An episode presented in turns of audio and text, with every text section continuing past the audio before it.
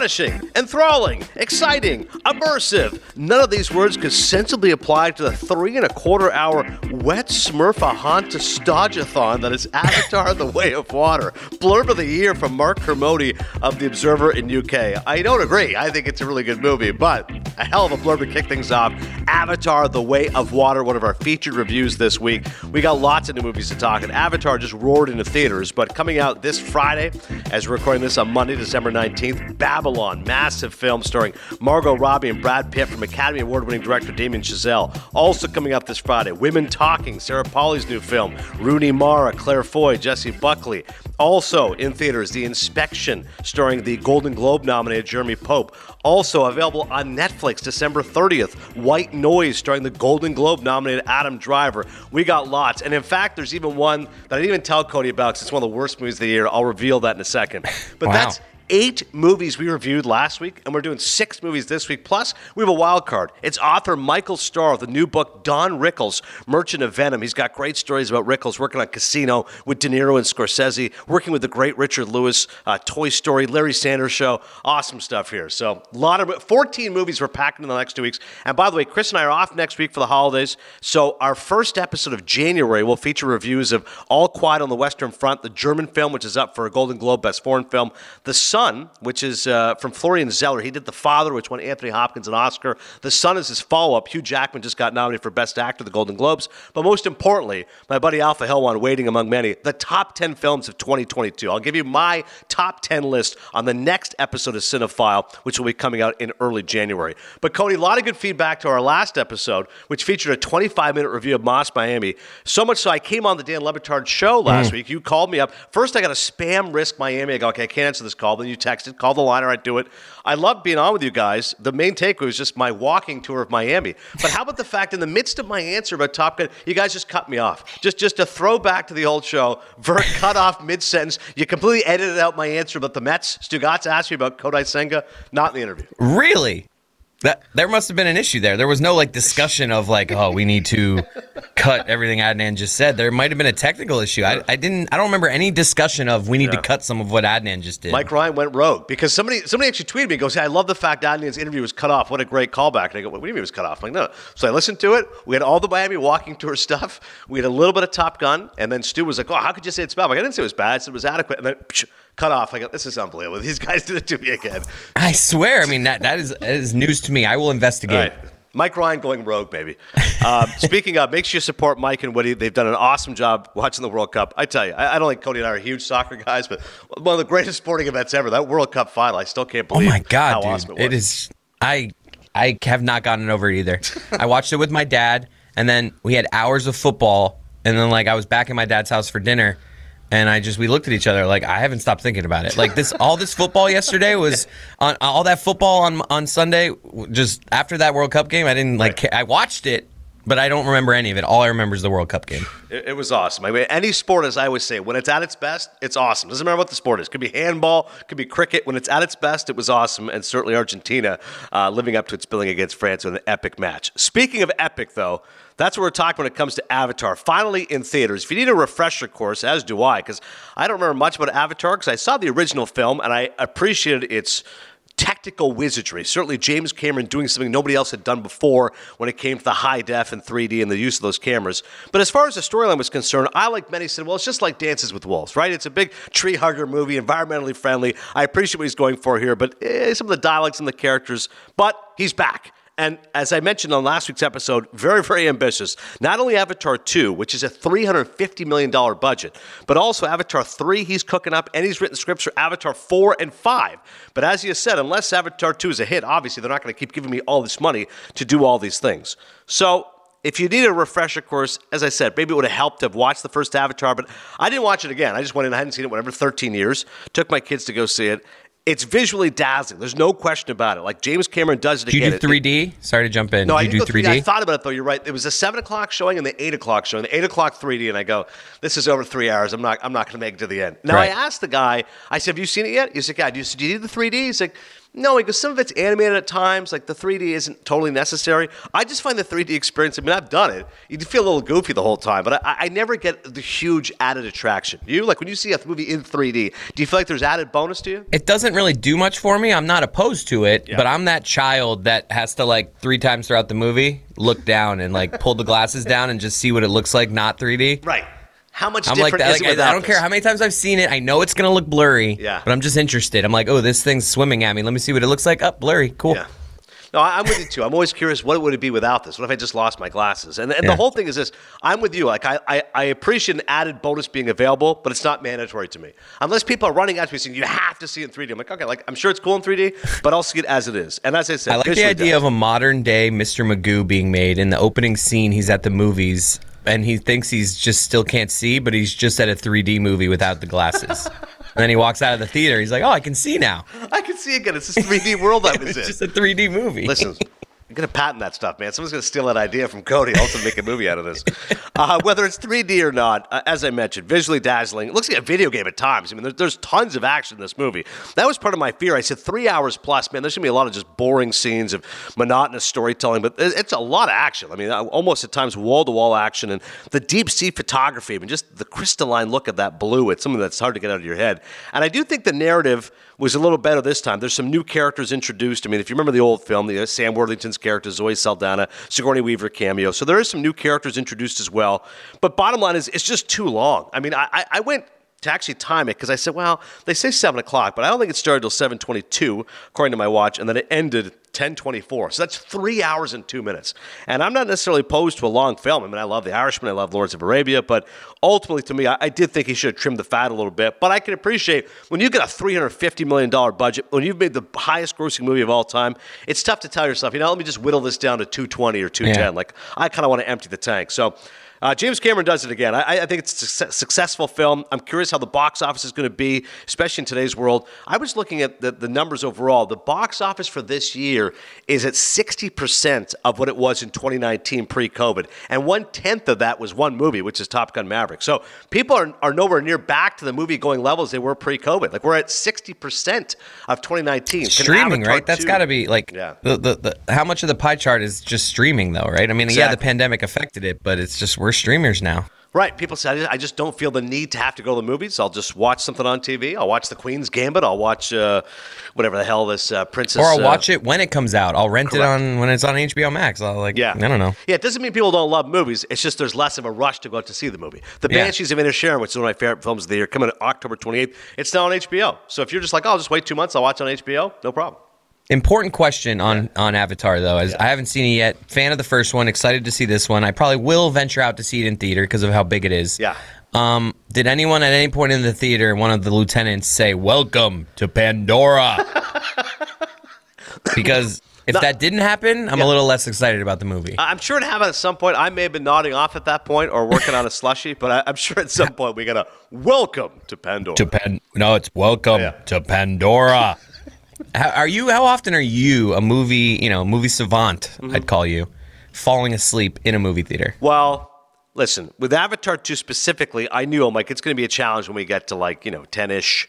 But not that I'm, it's just, it's three hours straight, right? So I, I generally don't. And if it happens to me, I'm pissed. Like there's that time Yeah. I'll get that heavy eyelided moment, but I, sometimes I get a little too comfortable for my own. You know what I mean? I, I go reclining seat, I put the feet up. So it's my Oh, own yeah. fault. I've got to be like, no, no, no, you, you've got to be, you know, What's your routine to snap out of that feeling? Because I've gotten that feeling. Because there's two times you get that feeling. Most it's in a movie theater or when you're like early morning driving and you're like, I got to snap out of this. Yeah. I need to. For me in the car, it's a little slap on the face. Maybe put some music on and start singing, like a song I want to sing along with. So I'm like, I'll, put the- that's I'll, I I'll roll the window down, get a little fresh air going if it's Oh, a morning. little fresh air like that. What about in a movie theater though? In a movie theater, sorry, I just have to kind of, I, I kind of do the slap You myself. sit up, you like kind of Yeah, sit up. sit up, and I'm like on the edge of the seat, like as if I'm taking an exam and as if someone's watching me. So just don't get too comfortable. If I'm The really, recliner really comes down. You ta- you like put the feet down. You're sitting up now. Yes, yes. So if I ever see you emerge from your recliner midway through the movie, I know you're tired. Yeah, hundred percent. I'm like I'm telling myself I gotta snap into action. If it's a really desperate moment, I'll go to the bathroom and just slap cold water on myself. But Wow. I, I, won't often go to that extent. Like if I'm that Yeah. tired, I'm like screw it. I'm just going to bed. The movie's not that good. Right. But Have you case- ever? I've done that before too, where I've just taken the L, and it's like I'm not really loving this movie anyways. My wife's here watching it. Just gonna go to sleep. Yeah. And then at some point she nudges you and go, "Are you sleeping?" And you're like, "No, I'm No, not no. sleeping." But I'm completely nodding off for 10, 15 minutes. It's a good cat nap. I wake up refreshed. If it's a good ending, Yeah. great. If it's not, well, I didn't miss much anyways. Yeah. Avatar, I'm giving it three Maple leaves. once again. Good movie. Very good movie from James Cameron he does it again. We'll see what kind of uh, box office returns that will get. What I really want to talk about, though, oh, by the way, we'll get a couple reviews in there. I mentioned the one that just completely slagged the film. Most of the reviews have been uh, solid 78% Rotten Tomatoes. Not overwhelmingly strong, but solid reviews. Uh, Sarah Stewart of Book and Film Globe delivers on its promise of expanding the scope of Pandora. And Rafer Guzman of Newsday, Avatar The Way of Water is fully engrossing, always eye popping, and occasionally touching. Like its predecessor, it's a movie to admire and enjoy, if not quite love. Like the other day, if you love Avatar, if you walk around telling people Avatar's my favorite movie, like you just love blue people. Like it's just such an odd. Just like you know what I mean. It's something you must love the Smurfs. You love Blue Man Group. Like that was the best line of Arrested Development. He's like, I blew myself. He's like, there's got to be a better way to say that. But I, I, I'm always a little That's weird. such a funny take. If Avatar's your favorite movie of all time, you just like blue people. Yeah. Because after a while, like, as I'm sitting there going, is this one of the best films of the year? I'm like, ultimately, it is just a bunch of blue people talking, bunch of strange people, weird ears and stuff. Like, I can't, I can't fall in love with these characters. I can appreciate them. Yeah. I don't know if I can fall in love with them. So does like the, the, the- it's called Avatar: The Way of Water. Mm. So like is that inv- like I'm assuming just water? Like what? How is the what's the connection to the story without giving too much away? Sure. uh, water and the story. You're, I mean, 70% of the movie you're underwater. You feel like I mean, it's constantly. Jack is underwater. They're on islands. They're they're using water to their own means. How is it the same thing where the man's coming for their underwater stuff and they got to Uh, fight for it? Let's ju- let's just say environment does play a part once again. It's just- So it's the same one except underwater this time. I'm not going to go that far, but there's similar themes. okay. Um, let's talk about Babylon, which is roaring into theaters this Friday. A tale of outsized ambition and outrageous excess. It traces the rise and fall of multiple characters during an era of unbridled decadence and depravity in early Hollywood. Give it up for Damien Chazelle. This is a mighty swing for the fences. He wrote the script and he directed it. He made Whiplash, which kind of announced his arrival. It was a really quietly controlled, intense film. Won an Academy Award for J.K. Simmons who was so good in that movie and obviously made a star of Miles Teller as it kind of announced his arrival. Then he makes La La Land, which is a spectacular song and dance film. The sequences in that are just breathtaking. The choreography, the opening song's amazing. And now he says, you know what? I want to make Babylon. I'm going to make an $80 million movie about the silent film era. You talk about financial risks. I mean, again, I don't know if Avatar 2 is going to make a billion dollars. Probably will. We'll figure it out. But Babylon, the fact that Damien Chazelle was able to convince the studio, give me $80 million. I want to make a film about the movie industry from 100 years ago. I mean, you talk about a tough sell. Now, I think it's a very good movie. It's wildly entertaining, but I just I just can't see it being necessarily a financial win. But what do I care? I'm not the I'm not the studio. I'm here to enjoy the movie. And the movie itself, well, let me tell you this. Well, the first scenes of the film, um, you've got two characters who are, are literally trying to push a cart up. There's an elephant.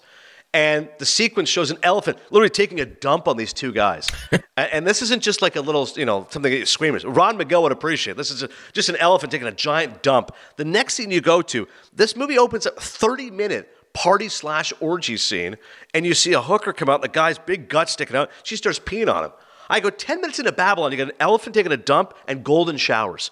Like, like where is this film going from now? I'm But intrigued. It, Not gonna lie. intrigued. And then you got Margot Robbie showing up as gorgeous as ever, Golden Globe nominee for Best Actress. Although if she wins the Oscar, they might want to rename it rather than Best Actress, call it Most Actress. I mean, it's definitely a over the top, histrionic performance, but there's no question she's entertaining, she's funny. She's playing a silent film actress who's trying to break into that world and is obviously more talented than people realize. She's got her Jersey accent, she's real tough, hard edge. But when the camera comes on, she pops and she becomes a movie star.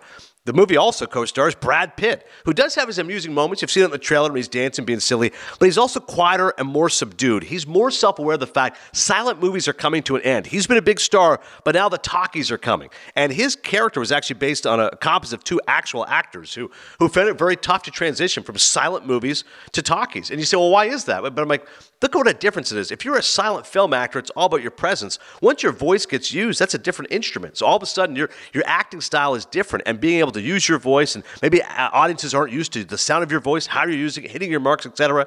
So I thought Pitt's performance was particularly very good because it was more grounded than Robbie's performance. Both of them, by the way, nominated for Golden Globes. Pitt's up for Best Supporting Actor. But the way I would describe it as a blurb, this is like Wolf of Wall Street set in the Roaring Twenties. Like you've got Scorsese-esque tracking shots, thrilling jazz score, drugs, booze, partying, decadence, debauchery, all that's going on. Diego Calva plays the main role. He's that guy who the audience identifies with, kind of looking around the party scene and go, what is going on here? This is out of control.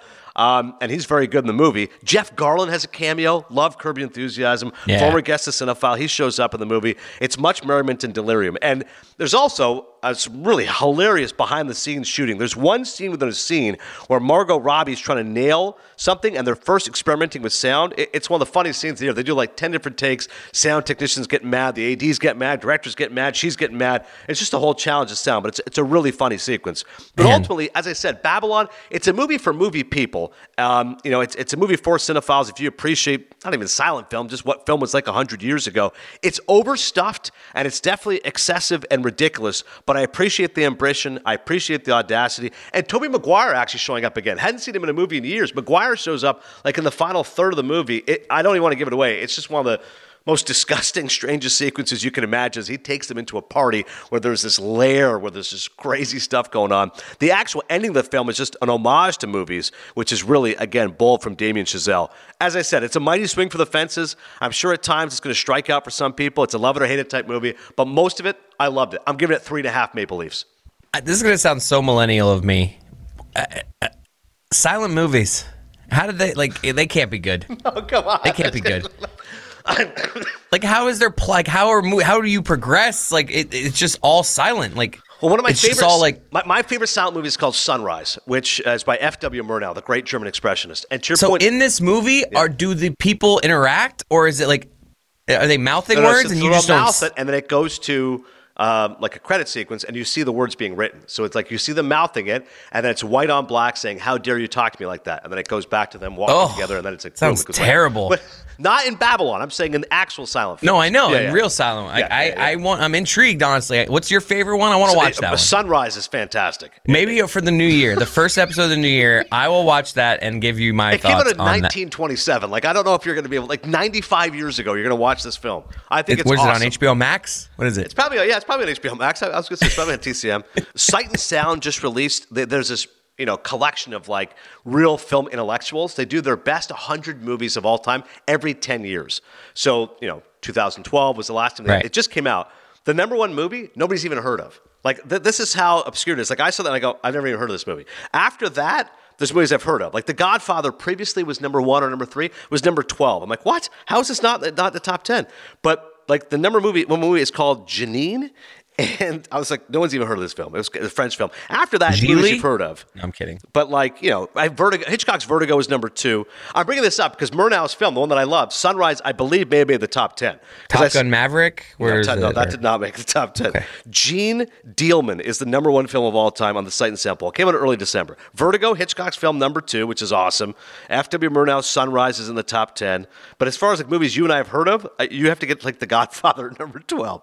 Sound Wow. of Music. Number one is Jeanne Dielman, 23 Quad du Commerce. Vertigo. Are you like? Have you seen that? You must be intrigued No, to watch I, it. I gotta it's see it. number now. one. It's the greatest film of all time, 1975 French film, and apparently it is on HBO Max. I got to look that up.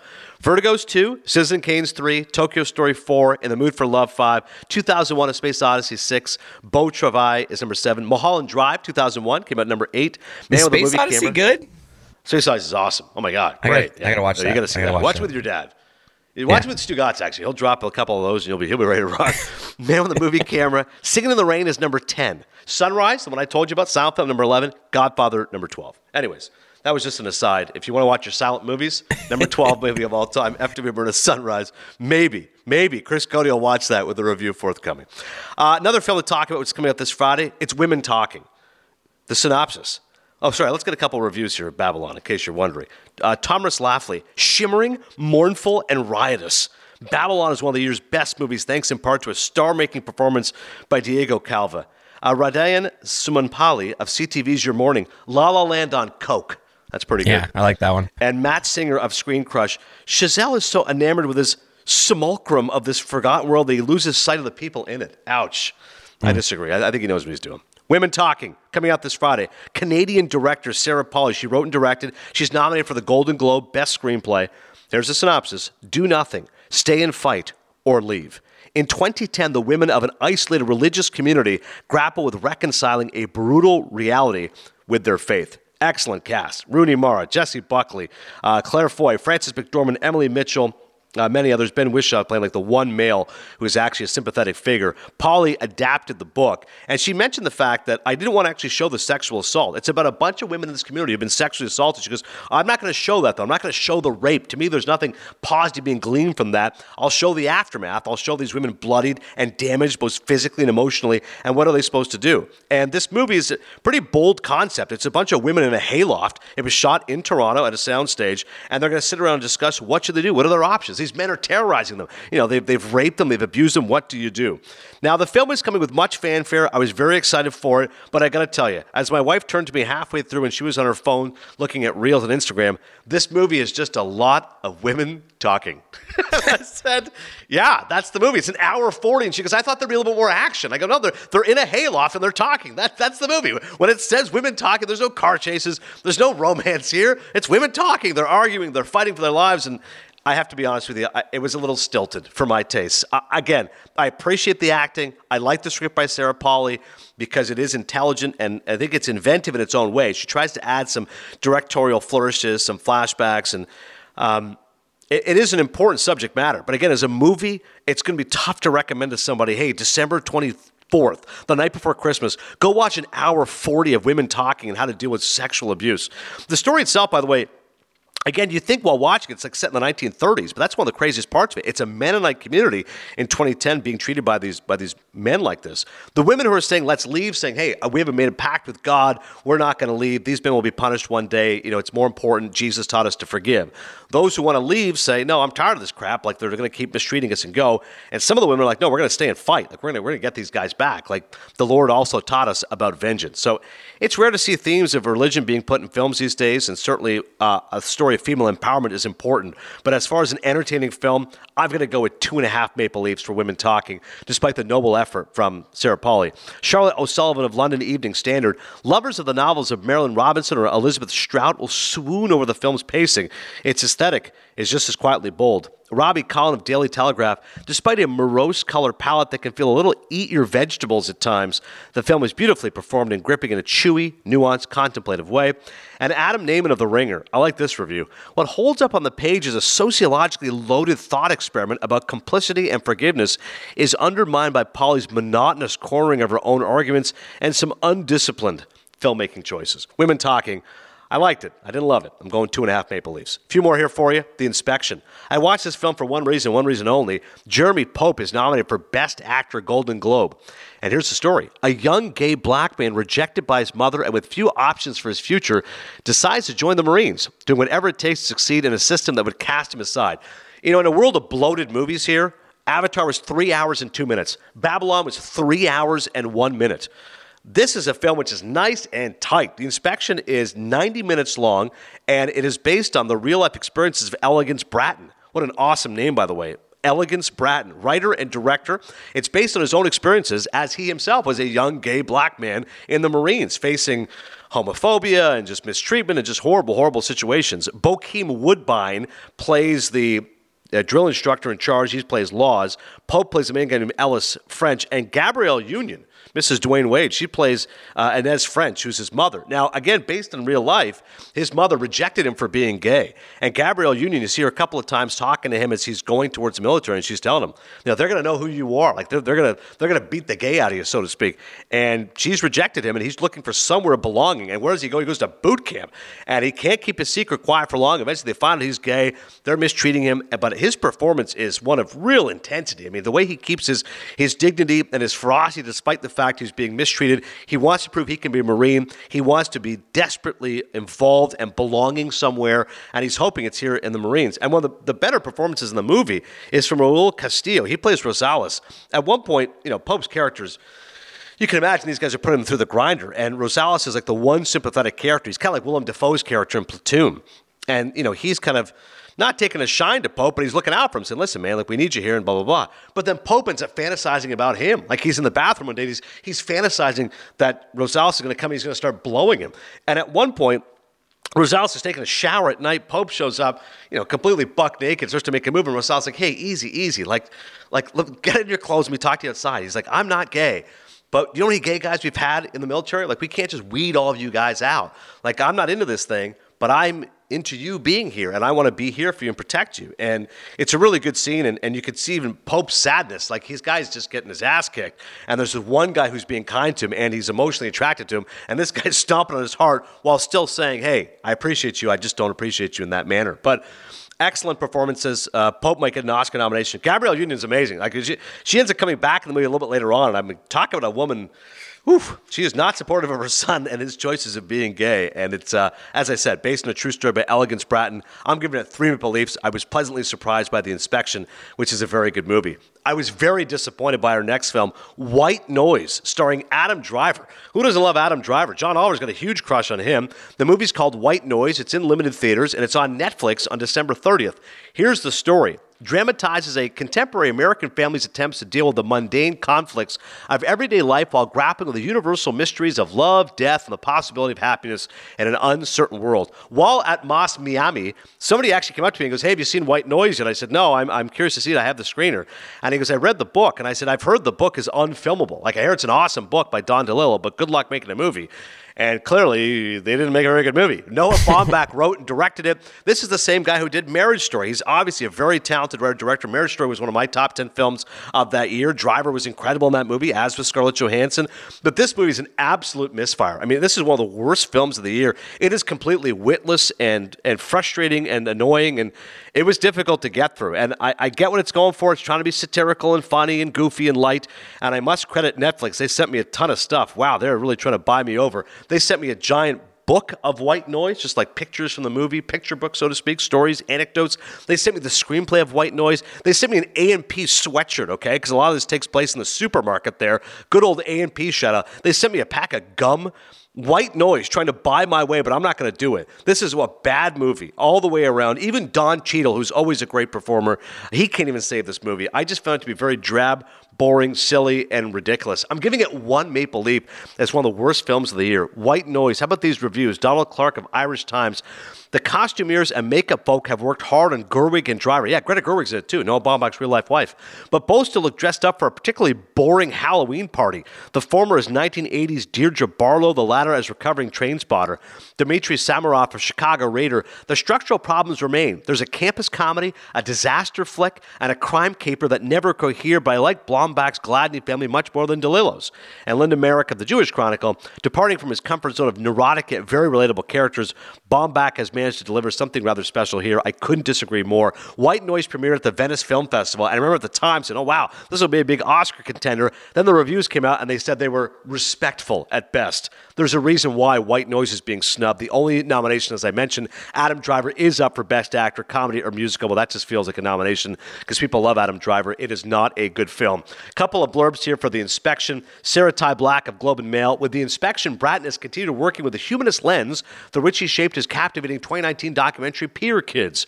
Nick Schager of the Daily Beast, a stunning look at a gay man's terrifying, triumphant time at Marines Boot Camp, and Odie Henderson of Boston Globe.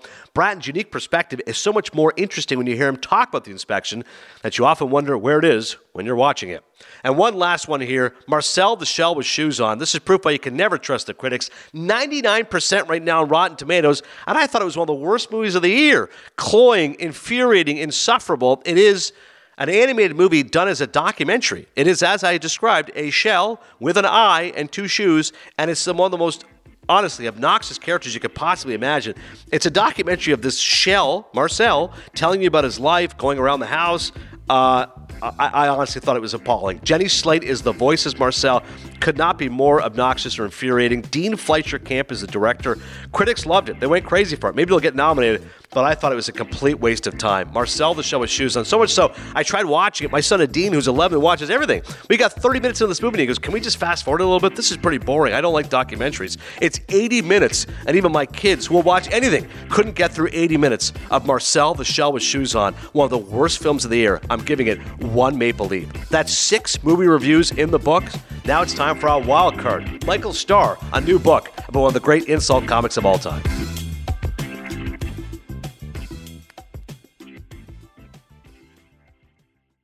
Another day is here, and you're ready for it. What to wear? Check. Breakfast, lunch, and dinner? Check. Planning for what's next and how to save for it? That's where Bank of America can help. For your financial to-dos, Bank of America has experts ready to help get you closer to your goals. Get started at one of our local financial centers or 24-7 in our mobile banking app. Find a location near you at bankofamerica.com slash talk to us. What would you like the power to do? Mobile banking requires downloading the app and is only available for select devices. Message and data rates may apply. Bank of America and a member FDIC. This episode is brought to you by Snapple. Welcome to the Snapple Market Auditory Experience. Close your eyes. Imagine you're walking into your neighborhood store. You make your way to the back and reach for your favorite Snapple flavor. You can't wait. You take a sip. Whoa, that's a lot of flavor. Hmm, what flavor are you holding? Now open your eyes and check out Snapple.com to find ridiculously flavorful Snapple near you. When you need mealtime inspiration, it's worth shopping Kroger, where you'll find over 30,000 mouthwatering choices that excite your inner foodie. And no matter what tasty choice you make, you'll enjoy our everyday low prices, plus extra ways to save, like digital coupons worth over $600 each week. You can also save up to $1 off per gallon at the pump with fuel points. More savings and more inspiring flavors make shopping Kroger worth it every time. Kroger, fresh for everyone. Fuel restrictions apply.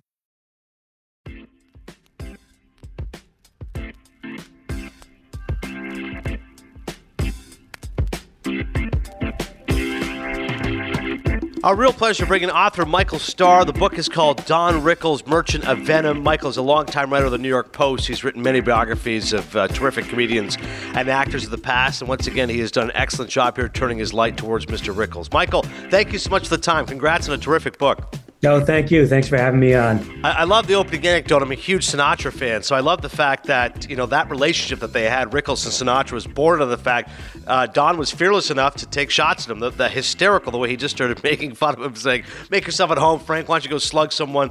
Well, why do you think? Sinatra took such a liking to Rickles. I mean, Sinatra's obviously undeniably charismatic, but why do you think Frank let Rickles make fun of him when Sammy Davis Jr. once took even a small criticism of Frank and Sinatra right. froze him out for years? Why did he let Rickles do it? I, I, think some of that had to do with the fact that Don's mother was friends with uh, with Frank's mother, Dolly Sinatra, Etta Rickles, and I think that had something to do with it initially.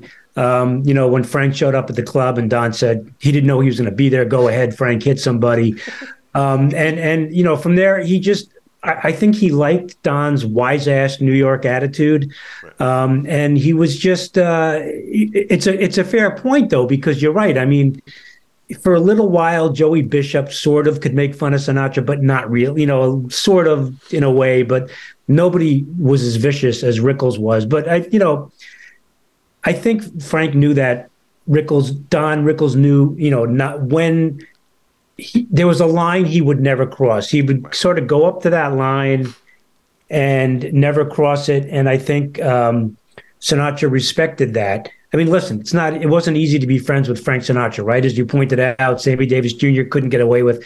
He, I think it was a radio interview. He made a crack about Frank, and and then he, you know, he was he was on Frank's, you know, shit list for for quite a while.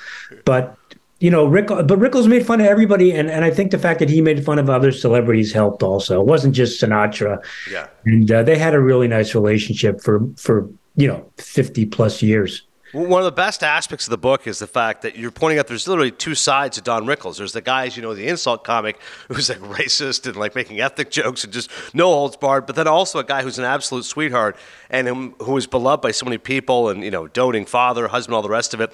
Where did like the style, the insult comic, where was that born? Like you talk about Rickles and how he's he starts his comedy, but when did he really realize, you know what, I'm just going to go after people and that's going to be my style of comedy? You know, yeah, Don was playing at a, a strip club down in Washington D.C. Um, he had he had a you know a quote unquote a stand up act. It was kind of like more like performance art. I mean, he he didn't he would tell stories. He, he was never a joke teller per se. Um, and he had this thing called part of his act, the man with the glass head, where he would put this like you'd have to imagine he had a glass bowl on his head and, and people could read his thoughts. It was bizarre. Yeah. It didn't work, obviously.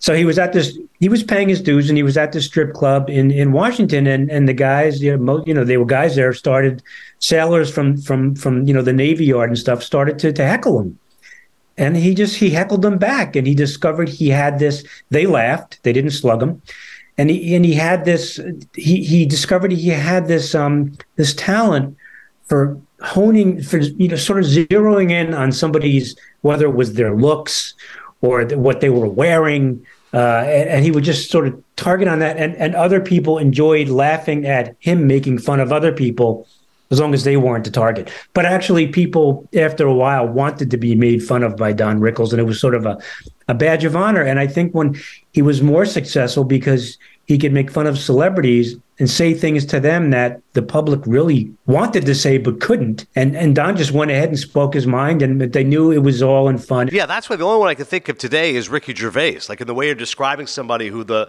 the celebrities go, I don't mind him making fun of us at the Golden Globes, but even Gervais will sometimes cross that line, and then you yeah. see the reaction of the audience, whoever's being offended, yeah. hey, you went a little bit too far. But you're right; it's it's a really tough challenge to do that.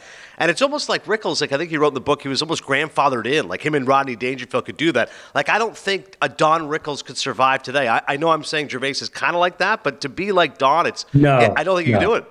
I don't think you can do it either. I mean, it, it was the tenor of the times when Don came of age as, a, as an insult comic, where for the most part, comics at that time were they weren't doing what Don was doing. They're you know mother-in-law jokes and you know boy I took this flight and you know boy was it terrible here comes this guy making fun of people and but it, it was such a, a human connection because let's face it everybody's critical and everybody's thinking they might be thinking the same thing. You know, that guy's fatter. How could he marry? You know, Don would say, you know, is that your wife or you know, is it a moose? You know, and, and, but but people laughed. I mean, you know, there yes, he there were times he did cross the line, and there are some stories in the book of when he was in Vegas in the early '60s, and he made fun of a a, a, a, mobster from New Jersey, his wife, and the mobster, you know, would threaten to break Don's legs. And Don reached out to his friend Connie Francis, who knew people. She was connected back in Jersey, and Don's le- legs lived to see the rest of his life. But people had a sense of humor about it. And let's face it, if you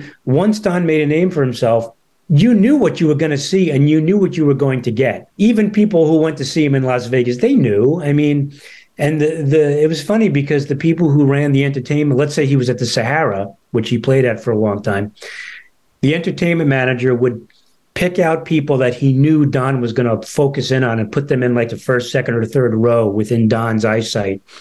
And you know, and boom, it was you know, what is that your wife or is, you know, what are you wearing? You, you look like a you know what are you a schmuck? You know, blah blah blah. And but he made fun of everybody, all races, creeds, ethnicities, Don was Jewish. He made fun of Jewish people. He made fun of blacks, Hispanics, across the board.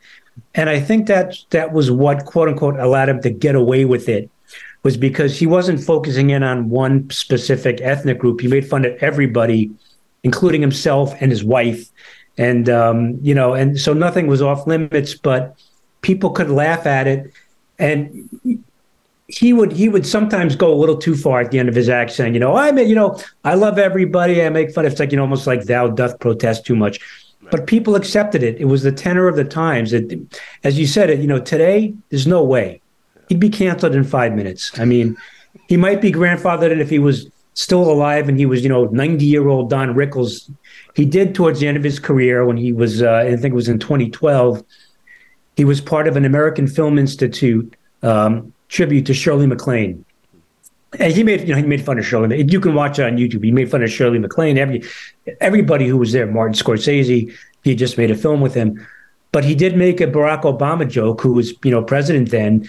Something about, uh, you know, I invited Obama over, but he didn't bring his mop. You know, and everybody was like, you know, it was Hollywood, a very liberal audience. The gasp, and then like 30 seconds later, he had him back in the palm of his hand and all they had forgotten about the joke and he went on and yeah. interestingly enough though when they when they did air that on tv they they they cut the obama joke so i guess there were some things that even don rickles couldn't get away with but he never he rare he was rarely political in that sense i mean he found it he was friendly with ronald reagan so you know he he would make make fun of reagan's age and you know nancy and everything but he was very good natured he he never he made fun of politicians across the board like he did uh, with people and their looks and their mannerisms. So it was accepted. But yeah, I don't think today he, he could he couldn't get away with it. I think Jay Leno made a great point when he said it wasn't necessarily the joke as it was written, but it was Don's delivery and his style of it. The facial muggings, the expressions, yeah. the tone. Like it, because if, if you yeah. saw the joke as written, he goes, it wasn't necessarily very funny. He goes, but when Rickles did it, it was inimitable and hysterical. Yeah, and it was that rapid fire patter. I think there's some quotes in the book from um, from a writer who says, you know, if you actually listen to some of Don's mon, you know, when, when he's making fun of people, what he's saying like makes no sense if you think about it. You know, I'm going to shoot a, a, rocket out of my ass, and blah, blah, you know, it's like, you know, I'm going to sit in a rubber tree and you know, show you. But but it was you're right. It was the way he delivered it and and and if you were in the audience and you could see him live his, his the facial his facial expressions the way he he would prowl the stage like a panther you know sweating and and you know with the eyes bulging and you know pointing the finger um, but you know and but I, to me one of the one of the greatest ways to see Rickles especially in the 60s and 70s was on late night television. I mean when he was on that when he it was mostly i mean he did all the late night shows but the johnny carson uh, shows are classics especially when Sinatra was on. And, um, you know, Don would walk on unannounced, like Bob Hope would do sometimes, sit down, didn't matter who was sitting next to him. He would turn Ed McMahon, he would rip into Ed, he'd rip into Sinatra, Michael Landon, you know, whoever happened to be sitting next to him. Pat Boone, who I don't think appreciated it, most people did, and it was a badge of honor to be to made made fun of by the Merchant of Venom. I think a lot of audiences today appreciate his work, you know, in movies, especially something like Casino. You mentioned Scorsese. I was watching when Marty got the AFI Lifetime Achievement Award, and Rickles, you know, started praising him, but then he started making fun of him and saying, you know, Marty, aside from Clint Eastwood, you're the biggest name here. And now Clint Eastwood is just happy his name was mentioned tonight. Right. But, but, but, but, the stories from Casino, I mean, there's these great outtakes. You've seen them on YouTube as have I, when he's, you know, making fun of De Niro's mumbling and making fun of Scorsese for being so short. And like, you know, why don't you get a chair, Marty, if you're going to direct? Right. Stand on a phone book, Marty, so we can see you. Yeah. Right. But I love the story. Tell the audience, to those who have not read the book, how did Illeana Douglas, who was dating Scorsese at the time, and the great Bob Costas, my friend, influence the casting of Don Rickles in Casino? Yeah, it's one of those six degrees, right? It's it's a strange story. Um, Illeana Douglas had seen Don on Bob Costas had the later later with Bob Costas, a late night show on NBC, and he had Don Rickles on. It was a two parter, and Don made Costas laugh so much that he actually literally fell off his chair, and they they broke it up. It was so great that they broke it up into two parts. But also Don got very serious, and he was talking about his son had recently passed away. He was 41, and he got very worked up talking about his son. But it was so such a personal thing, and he was telling such great showbiz stories. And Illeana Douglas was was dating Martin Scorsese when they were casting for um, Casino, and he was looking for kind of like a Vegas kind of hard, like a like a Vegas lifer kind of character who could you know who you would believe in this role. And she mentioned um, Don Rickles. She had seen him, and she and Don was like so he was like Mr. Vegas, right? Like Wayne Newton and he knew about Vegas. He he knew how the system worked. He had a great sense of humor. Although this role didn't call for humor, but he was such a such like a Vegas character, and she was so impressed with that that she recommended that um, Martin Scorsese watch that interview and get in touch with Don, and, and the rest is history. He he hired him, and and that was. Don was so proud of that role because he always wanted to be a dramatic actor. It wasn't a huge role. He was in a few scenes, but the fact that he was working with Martin Scorsese, you know, Mr. Goodfellas and and and and De Niro, and it was a serious movie. You know, Don had done movies in the in the '60s, you know, Beach Blanket Bingo, and How to Stuff a Wild Bikini, you know, stuff like that. but he had trained as a, as a dramatic act, actor, and he always. I think if there was if Don if you had, if you asked him and he, and he said there was one quote unquote disappointment in his career would have been that he didn't make it as a dramatic actor in his mind. Yeah. But he just lo- he loved to act, and I think that was the highlight of his career. And then he had Toy Story at the same yes. time, right, opening up to a whole generation. It wasn't a he was playing a, a, Mr. Potato Head, and younger viewers and, and an audience discovered Don Rickles and really gave his career a big boost at that time. Yeah, I love that Illeana Douglas recommends James Woods to play the scumbag boyfriend. Marty goes, "Yeah, sure." Don Rickles, he had to be sold on. Like he had to watch yeah, the, yeah, yeah, first. Yeah. He's like, "Okay, yeah, James Woods, no problem. He can definitely play the scumbag." But Rickles as the face of like a Vegas guy. As you said, the most memorable scene is when Pesci beats him up. That's probably the most. memorable. Well, the telephone, yeah, yeah, he kicks the crap out of him. Um. You mentioned Toy Story. A quick thought of Mr. Potato Head. The fact that he himself joked, you know, my grandsons know me about this after all these years, but that I mean that's a massive franchise. How much money did he make from that?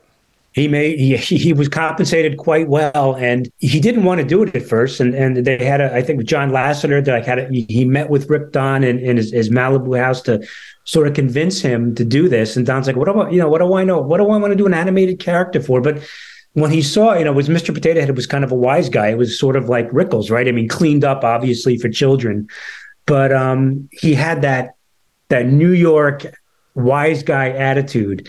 Um, targeted to to to a uh, to a younger audience, and yes, I mean, kids knew him from that, and his own grandchildren knew him from that. They, they didn't know, you know the insult comedian making fun of people. They knew him, you know, as this lovable Mr. Potato Head character, and it really did open up uh, another door for him. I love that you mentioned the, the, Larry Sanders Show, which is my favorite show. Rickles was on that show. Just imagine him and Rip Torn swapping stories in that set. But but, yeah. but I, I wish the show Richard Lewis is one of my favorite comedians. I wish that show he did with Richard Lewis, Daddy Dearest, would have fared better. But Lewis, I thought, explained it brilliantly. He said like Don just wasn't used to this. He wasn't used to memorizing lines. That character is exactly what you're saying. He's not going to be written for a character. He's like he's better than him, Jim Graham, and Sinatra. And Lewis made the best point, which is that if Rickles had a Curb Your Enthusiasm type show, which of course Richard has borrowed with his good friend Larry David, yes. that that would have been a huge hit. I'm like that would have been the perfect vehicle for Don Rickles. Right. You also you also had two two guys on on, on Daddy Dearest who who were very ingrained in their in their in their personas, right? You had you had Richard the neurotic guy, and then you had Don the, the and to try to try to put both of them together in a 22 minute sitcom in one box um, it just i think the styles clashed and I, I, think richard says that in the book and not in a bad way. I mean he loved don and don enjoyed working with him. It just it didn't it didn't their two styles didn't really mesh well. And again in a sitcom you're right. I think it had it been and richard was right had it been a sort of a stream of consciousness. You know, we have sort of an outline of a script, but not really like Curb Your Enthusiasm for Don, that would have worked a lot better. Uh, the book is fabulous. It's called Merchant of Venom. Those are just a few of the highlights all about Don Rickles. But I encourage all of you to check out the book from Michael Starr, available now in bookstores, and of course, continue to read his excellent work for the New York Post. Michael, this was fun. Maybe to close, you can give me a couple of your favorite insults that Don Rickles ever gave people. If you have a, if you have a top five, so to speak. Well, I think yeah. I mean, some of them actually were in the book. There was, uh, you know, he's like uh, he was talking. He was talking about Frank Sinatra, and he said, you know, when you enter a room, you have to kiss Frank's ring. I don't mind, but it's in his back pocket. you know, he would talk about Italians. You know, they can work you over, you know, in an alley, but they're singing while they're singing an opera. You know, that that that kind of thing. You know, and he, I, one of his favorite targets was, you know, I don't, I can't off the top of my head, but Ernest Borgnine, his looks basically, and he would pick on Ernie, and they were actually friends, and they did the Odd Couple together in a touring company later on. Yeah. But when, especially after Borgnine won the Oscar for Marty, I mean, you know, Ernest Borgnine was not being paid for his looks, you know, and Rickles would just go off on him, calling him a gorilla and low hanging fruit and all that kind of stuff. But yeah, so he was, uh, you know, and he always had the standard line about his wife, right? She's jangling her jewelry, signaling the ships, you know, so they can see the glint from her from her gold jewelry, you know. And he would joke about his honeymoon with his wife, you know, is it over yet? You know, I haven't even started, you know. So yeah, he was just. Uh, yeah, and you, I would just urge people, you know, you can go on YouTube and watch Don a lot of his stand-up stuff, but particularly on late night television. That's what he, to me, was the best. Yeah, truly one of a kind. Great stuff, Michael. Thank you. Best of luck Thanks, with the book. Congrats. Thanks a lot.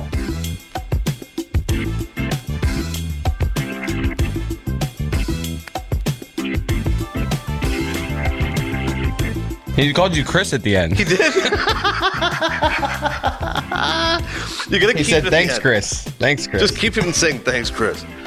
All right, thanks once again to Michael Starr. I mean, Don Rickles. It's amazing. A different generation of people now know him from Toy Story and Casino, but this guy's been around since the 50s. These old school comedians, Cody, you got to appreciate the longevity of these guys. Don Rickles is, I always have to really think hard to not mix up Don Rickles and Rodney Dangerfield.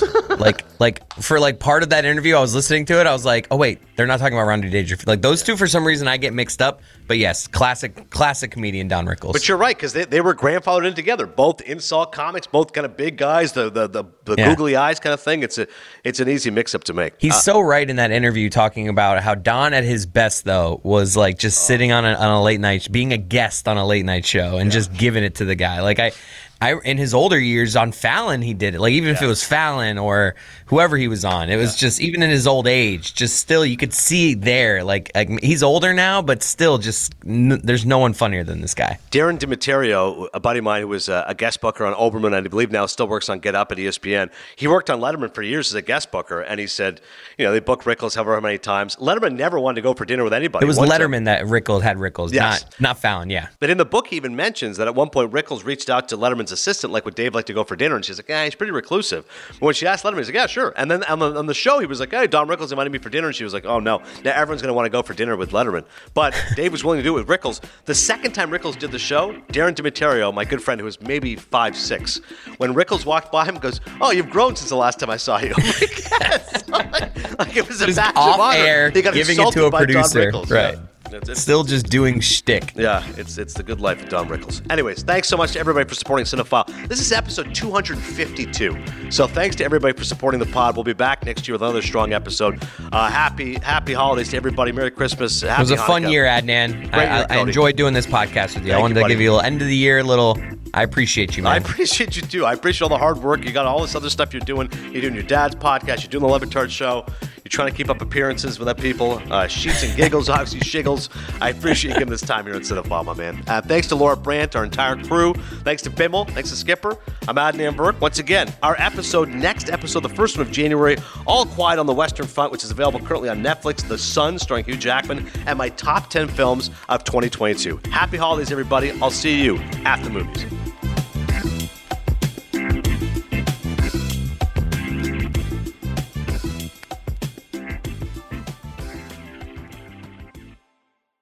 Mother's Day is almost here, and you can get her the most beautiful time tested gift around a watch she can wear every day from Movement. Whether mom's into classic dress watches, rare and refined ceramics, or tried and true bestsellers, Movement has something she'll love. And right now, you can save big on the best Mother's Day gift ever with up to 50% off site wide during Movement's Mother's Day sale at MVMT.com. Again, that's up to 50% off at MVMT.com.